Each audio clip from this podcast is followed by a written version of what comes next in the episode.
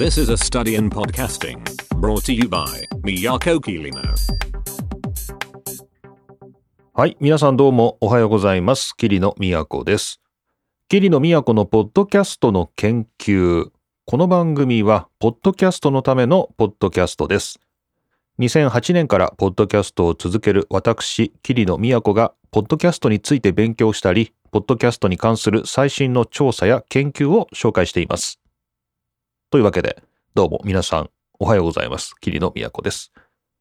今日は2023年2月6日月曜日ということですね。第71回目です。いや、土日がね、もう土日がほんと2月中は埋まってまして、もう何の余裕もなかったですね。まあね、まあ、夜、ね、ほんと深夜とか、撮ればいいじゃないかっていう方もおられるかもしれませんけど、夜は寝る時間なんでね。夜は寝る時間なんで、もうやっぱ9時、10時ぐらい寝たいんでね、ちょっと夜ポッドキャスト撮るってこともできなくて、まあ朝は朝で忙しくてですね、まあ土日撮れませんでした。で、まあそんな忙しいはずの土日なんですけれども、ちょっと今ここにですね、おみくじがありまして、えー昨日ですかね、日曜日、まあ、ちょっと余裕があったんで、お寺に、お寺？お寺じゃないよね、おみくじ。神社。神社にちょっと行った時にですね、英語のおみくじっていうのを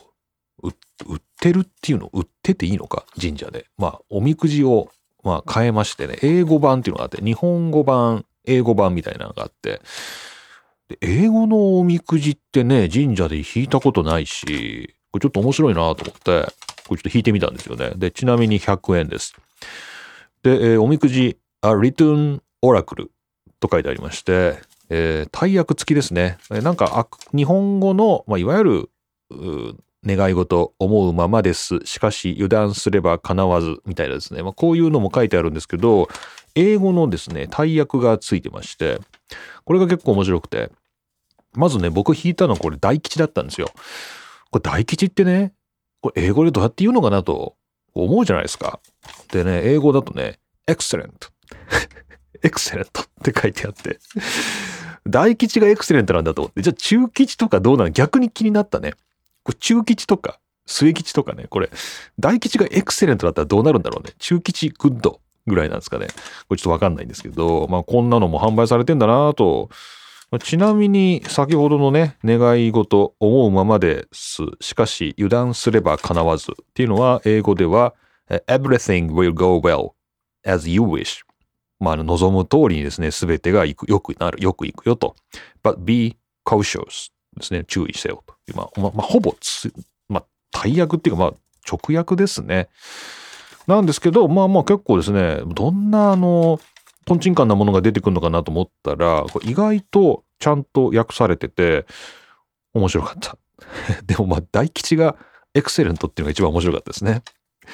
はい。まあ、こんなのがありましたというですね。いや、いいですね。こう、インターナショナルトラベラーのためにですね、まあ、こういう、英語のおみくじっていうのもあるのかなと思いますけど、まあ、誰も引いてませんでしたね。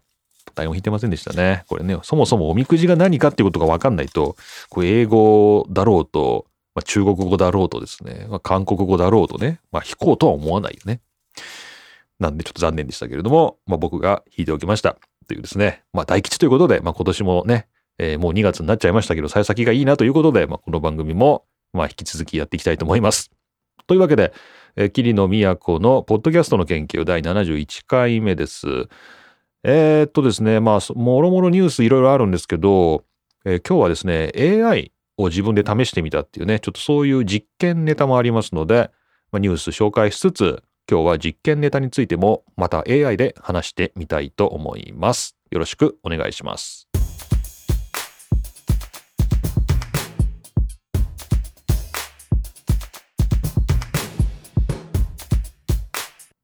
はい。えーとね、年末年始に自宅のブルーレイレコーダーの大掃除、中のね、録画されてる番組の大掃除をして、こう自動録画の設定も見直して、自分が見たい番組をね、ちゃんと撮ろうと思って、NHK のね、あの、ドキュメンタリー ?BS 世界のドキュメンタリーとかね、あと、えードキュメント72時間ですかね。なんかね、あと20分のやつもありますね、ドキュメントのね。なんかそういう、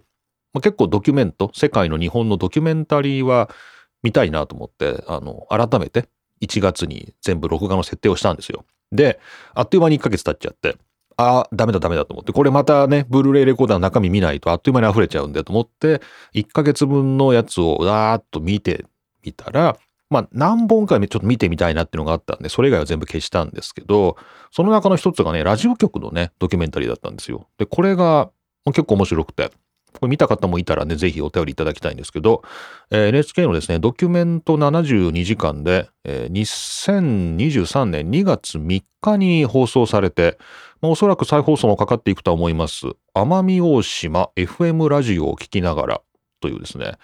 えー、奄美大島のコミュニティ FM ですかね。この奄美大島だけで聞ける FM ラジオ局。ここに72時間密着ドキュメントタリーですね、えー、撮影したっていうやつで、いやこれがね、まあ面白くて、まあいわゆるコミュニティ FM なんで、すごく小規模なね、本当にその町の、島の人がみんな聞いてるし、なんなら島の人がどんどん出るみたいな。もう隣のおじさんが出てたとかね、なんかそういうレベルで、こう、まあ、街全体でみたいな、なんかそういうラジオ局だったんですけど、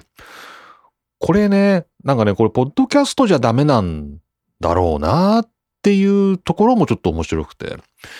これ全然これ、まあ、ポッドキャストでもいいよねってね、やっぱ多分この僕のね、この番組聞いてる方は思うと思うし、まあ、僕なんかも、これ、ポッドキャストにすれば、奄美大島からね、こう、例えば東京に出てった人とか、まあ、大阪に行った人とか、あとは親戚とかね、友達とかね、なんかそういう人も、まあ、聞けるわけで、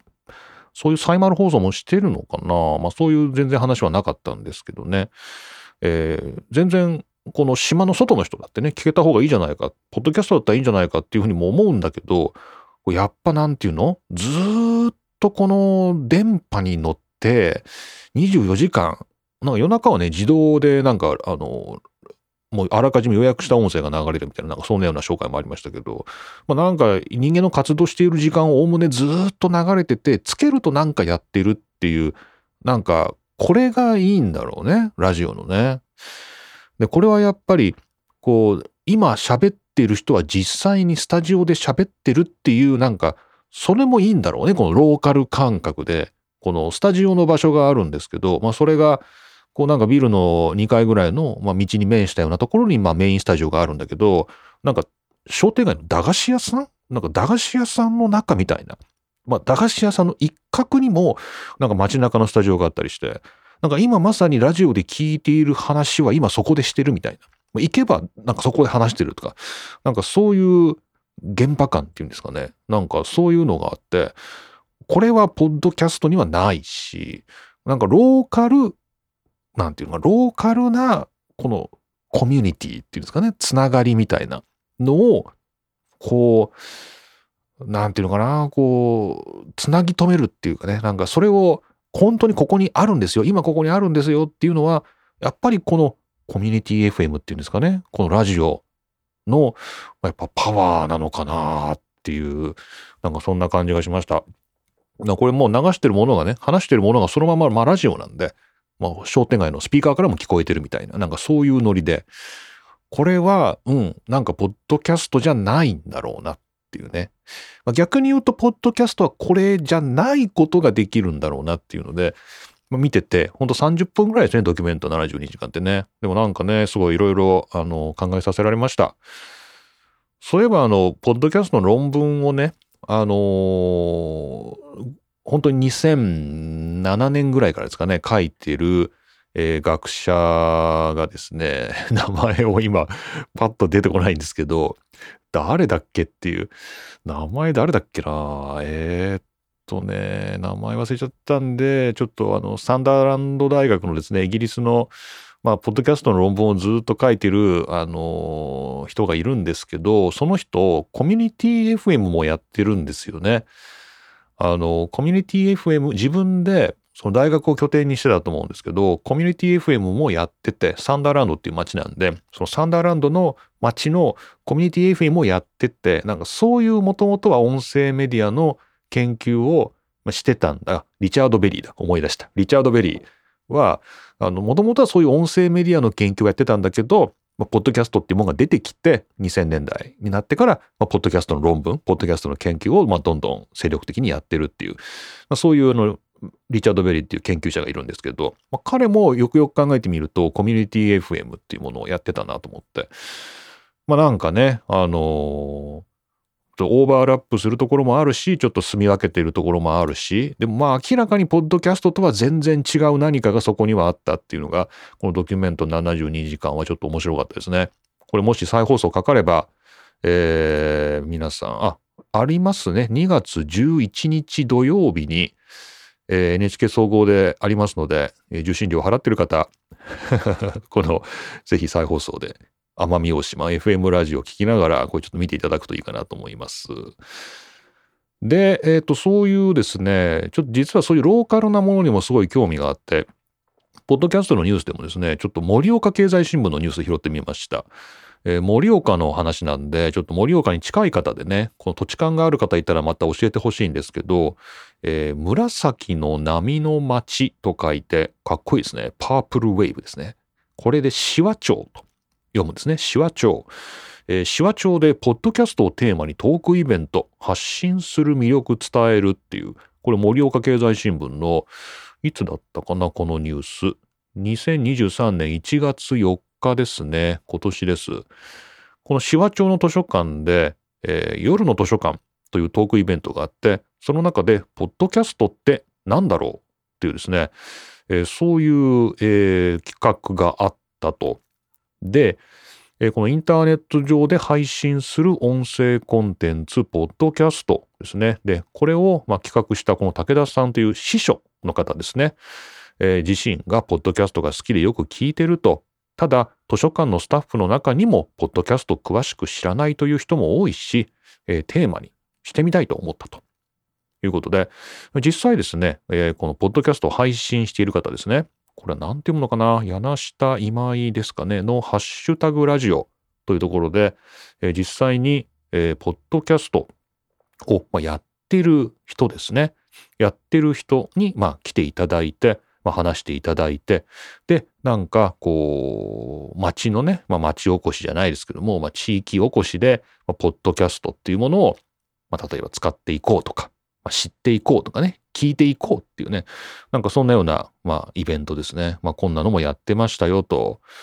いうことでした。えー、盛岡の紫波町ですね。まあ、ちょっとこう写真だけで、あの、わからないですけれども、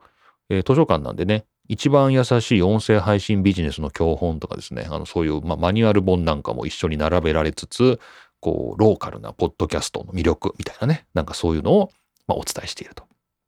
いうことで。これもね、いいですよね。これもね。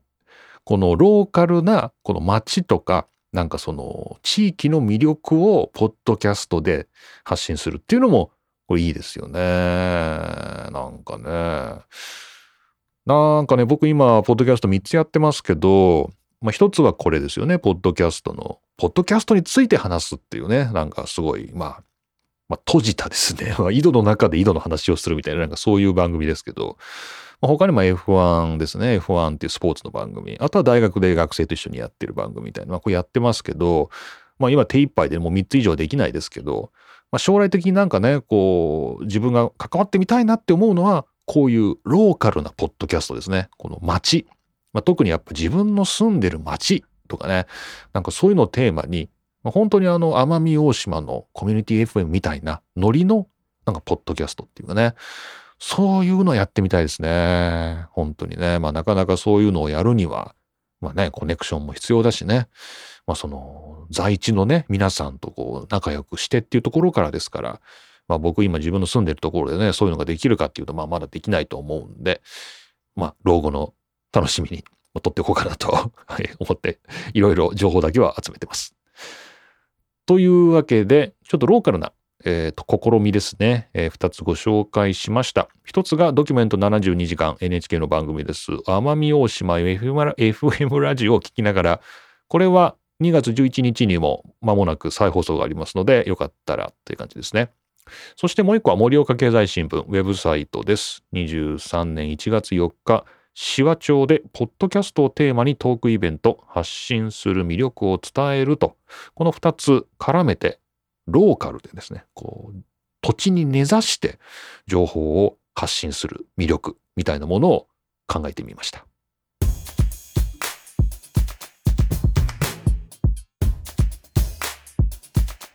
さて、えー、2つ目というか、まあ、メイントピックといいますか、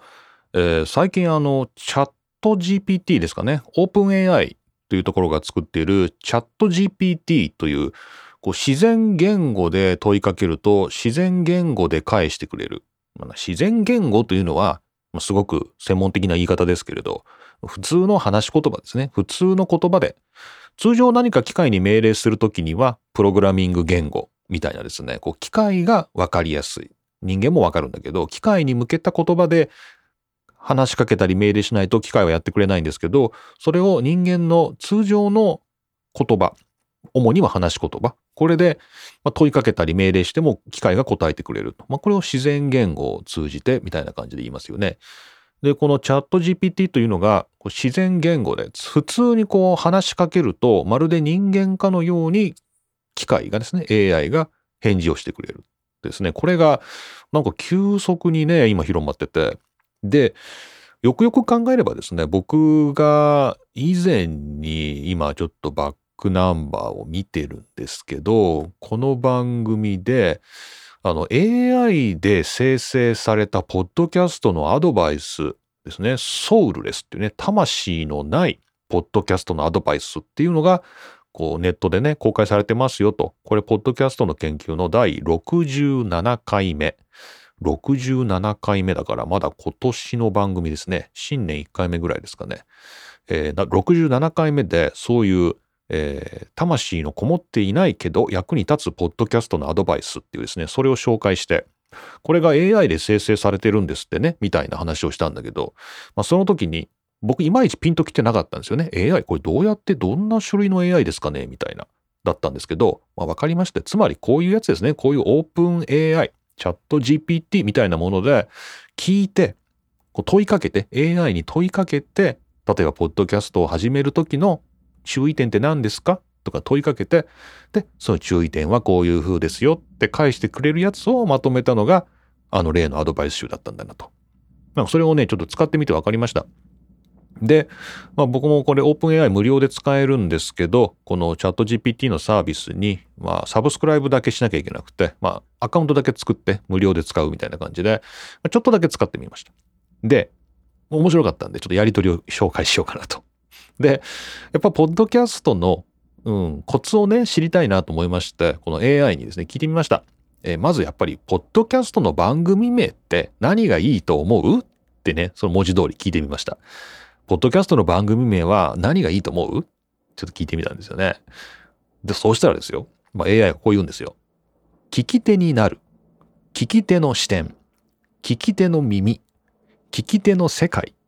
聞き手の旅など、聞き手にフォーカスした名前がいいと思います。とですね、まあ、こういうふうにね、返してきたんですよ。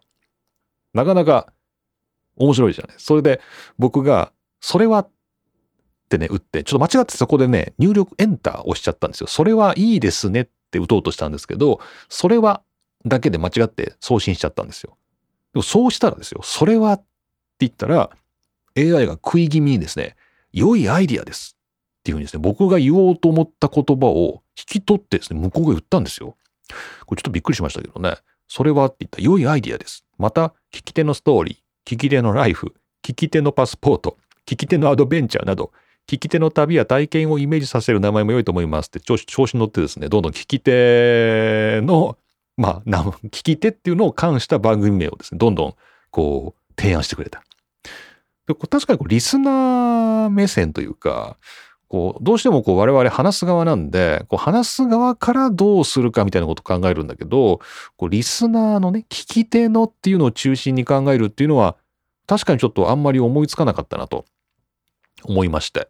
まあ面白いよねと。で、僕がですね、聞き手にフォーカスするのはすごくいいよねっていうふうにね、改めて返事をしたんです。そうしたらですね、AI が、そうですね。聞き手にフォーカスすることで、番組のコンテンツも聞き手のニーズや興味に合わせて選ぶことができ、より聞き手にとって魅力的な番組になると思います。まあね。また、聞き手にとって有益な情報やアドバイスを提供することもできるので、番組を聞いてもらう人にとっても役立つことができるでしょう。とですね。まあなかなか滑らかにそれなりのことを言うわけですよね。でもまあ、かといってねっていうことで、でも、とだけね、ちょっと僕打ってみたんですよね。でも、ね。そうしたら AI が、そうですね。番組の趣旨やコンテンツによっては、聞き手だけではなく、番組の主題やトピックに興味を持つ人にもアピールする必要があるかもしれません。それができる名前を考えるのも大切だと思います。とですね。まあ、まるでこう、ワイドショーのコメンテーターかのようにですね、あの、当たり障りのないですね、まあ、綺麗に丸めたコメントをしてくれて、いやいや、ありがとうございますという、まあ、こんなですね、一連のやりとりがありました。まあ、これは、そうですね、ポッドキャストの研究のトランスクリプトを上げている番組ホームページがありますので、そちらでこの71回目のところで、このやりとりもそのまま載せておきますので、えーもしですね、興味がありましたら、ポッドキャストの研究番組ホームページで、71回目書き起こしと同時にですね、ご覧ください。まあ、こんなのがありまして、あ、こういうことかってね、なんか、腑に落ちましたよね。AI、どうやって使うのかなっていう時に。で、これ、聞き手になるとかね、その、あの、それが実際にね、まあ番組名として本当にふさわしいかどうかというのは別にしてですよ。これはあの人間がアイデアを得るときには、一つこう、刺激になるね、AI がね、こう人間が、だから他の人に聞くような感じ。なんかね、自分でこう、うんうんって考えてても、こうなんかいまいちまとまらないなっていう時に、ちょっと他の人の意見を聞いてみると、とリフレッシュするじゃないですか。なんかそういうことにも使えるなっていう。うん、聞き手の視点もいいなみたいな。なんかそういう、ちょっとしたこう刺激にはなりました。決してこう答えを求めるとかね。これ結構ね、他の僕、あの、それこそ例えば自分が研究の専門としている分野とかで、あの AI に聞いてみたんですけど、もうね、あのね、本当に嘘つくんですよ。AI が。滑らかに、あ、これもしかしたら、あの、学生とかね、あの、まあ、一般の方がね、ちょっと知りたいなと思って、これ聞いたときに、本当にね、あの、滑らかにですね、ありえない、あの、全く存在しないものについて説明したりして、これ騙されちゃうことあんのかな、ね、っていうのがあって、ちょっと怖かったんですけど、なんかこう、これを知りたいって時に聞くっていうよりは、なんかこう、あ、ちょっとした遊びじゃないですけど、こう、なんかアイディアのね、こう、刺激のためになんかちょっとこう、やり取りをするとか、なんかそういうのは結構いいかなと、なんか思いました。で、あとはまあマニュアル的なこと？なんかね、あのなんかそれを本当に当たり障りなく綺麗にまとめて出すみたいな本当得意で、まあ、例えば、まあ、ポッドキャストを始めるときの注意点何ですか？って言ったら、えーまあ、ポッドキャストを始めるときには、例えば大まかに考えて3つぐらい注意すべき点があります。1つ、まあ、これこれこういうこと。例えば構造、両読、両属に反しないですね。まあなんか、えー内容であることとかですね。2つ目、えー何聞き、何か聞いてみたいと思うような魅力的なテーマを扱っていることとかですね。なんかそう、本当にそれっぽい、あの、アドバイス書に書いてあるようなことを書くんで、まあ、逆に言えば人間がそういう情報を提供するときにはそれを超えなきゃいけないっていうふうにね、思いましたね。AI が、こう、本当にこう、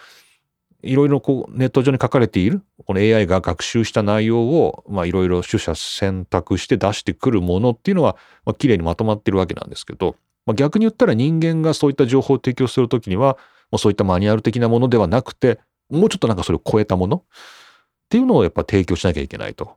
なんかそういう意味でも、まあなんか面白かったですね。うん、人間がポッドキャストね、例えばこうやって話してるっていうのは、ぱ AI を超えてるとかね、AI とは違う角度の情報をやっぱ提供しなきゃいけないんだなっていうので、まあその辺の本当に、あの、まあ言ったらなんですけど、まあ、ゴミみたいなですね、ウェブ。あの、いくらでもあるんで、もう本当に。もうなんかそういうのじゃないので頑張んなきゃいけないんだなっていうことで、ちょっとね、気持ちも新たになりました。はい。こちらのオープン AI という会社、これマイクロソフトがすごい今多額の投資をしてるんですかね？なんかね、Google を倒せるかもみたいな、なんかそういうのがあるのかもしれませんけど、そのオープン AI が今無料で、えっ、と、チャット GPT というですね、自然言語で、まあ、話し言葉で会話するようにして AI を利用できる、こんなサービスやってますので、まあ、ちょっと試してみると、今の、なんか、最先端？わかるなと。なんか絵を描いたり、音楽を作ったり、まあ、それこそ将棋を打ったり、囲碁を打ったり、まあ、AI っていろいろなことやってますけど、まあ、基本的には、あの、メカニズム的には、あの、基本的な原理としては、まあなんか大量のデータを学習して、まあそれを、まあ、最も最適なものと思われるものを、まあそれぞれ組み合わせて出すという、なんかそういうことをや、ね、あの、組み合わせて出すんじゃないね、その、作り上げるですね。ゼロから、最適だと思われるものをゼロから作り上げて、それを出す。ということをやってますけど、まあそれが文字、話し言葉、言語っていうものになると、まあ、こうなるんだなっていうのが、まあ、なんとなく分かりました。はい。というわけで、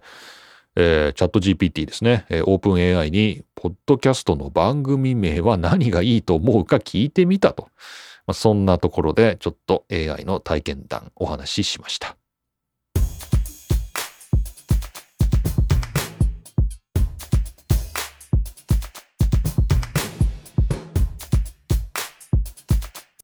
はい。というわけで、ほどほど疲れまして、ポッドキャストの研究第71回目お送りしました。